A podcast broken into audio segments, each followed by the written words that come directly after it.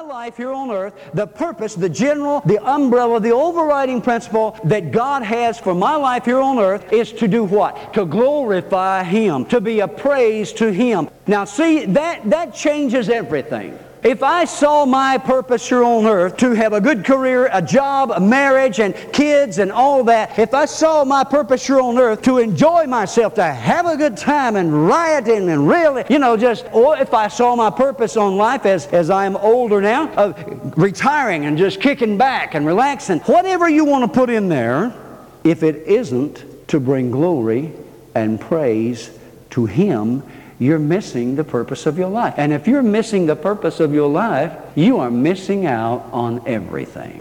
Until you understand that the purpose of you being here on this earth is to glorify God in everything you do, then you're not understanding the purpose of your life.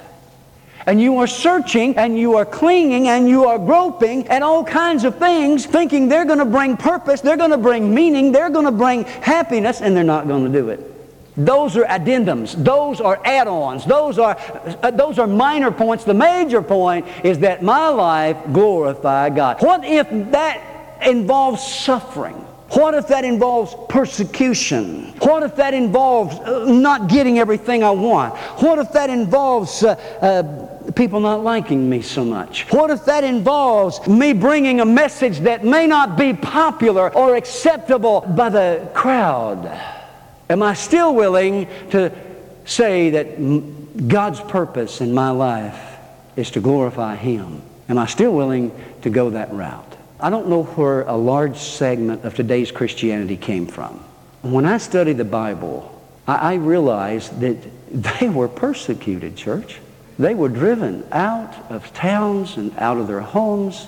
When I realized that if you include Paul and count 12 apostles, 11 of the 12 apostles, not including Judas, 11 of the 12 apostles were martyrs. They died glorifying God with their life.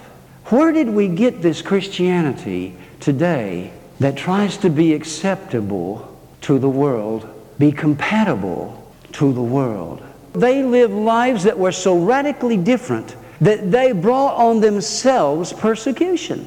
And I would say to you today that when you take a stand for truth and you live for God, you will not make everyone around you happy.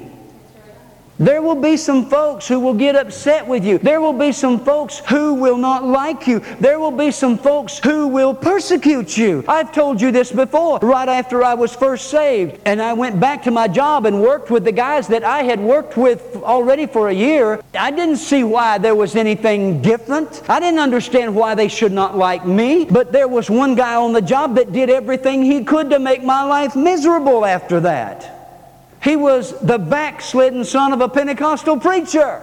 And when he heard I'd got saved in a Pentecostal church, it brought such conviction on him that he did everything he could to tear down my witness. Yes. And I didn't do a thing but love him. Well, folks, glorify God. Can you surrender your life to God this morning and say, God, whatever, whatever, whatever, whatever, just glorify yourself in me. There are many people that are believers that are willing to die for Him but what he really wants is you to live for it. And secondly, God's will concerning moral decisions. In 1 Peter chapter 1 and verse 15 and 16, he says that God's will for you and I is that we live a holy life. What does a holy life mean? It means we live in wholeness and completeness. You see, those that are not saved are incomplete. That's their problem. When they come in contact with someone that is complete, it bothers them. Sometimes it makes them look with askance. Uh, what makes you different? Sometimes it makes them look with judgment and criticism. You are no holier than I am. Well, no, I'm not trying to be holy.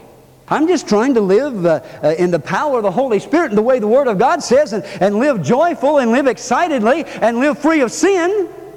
And that bothers some folks. You know what I mean? It bothers some folks. And it'll bother the religious folks more than anybody, won't it? If you got an old religious fuddy-duddy that you're associated with somewhere in the family or you work with them, it'll bother them more than it bothers the sinners.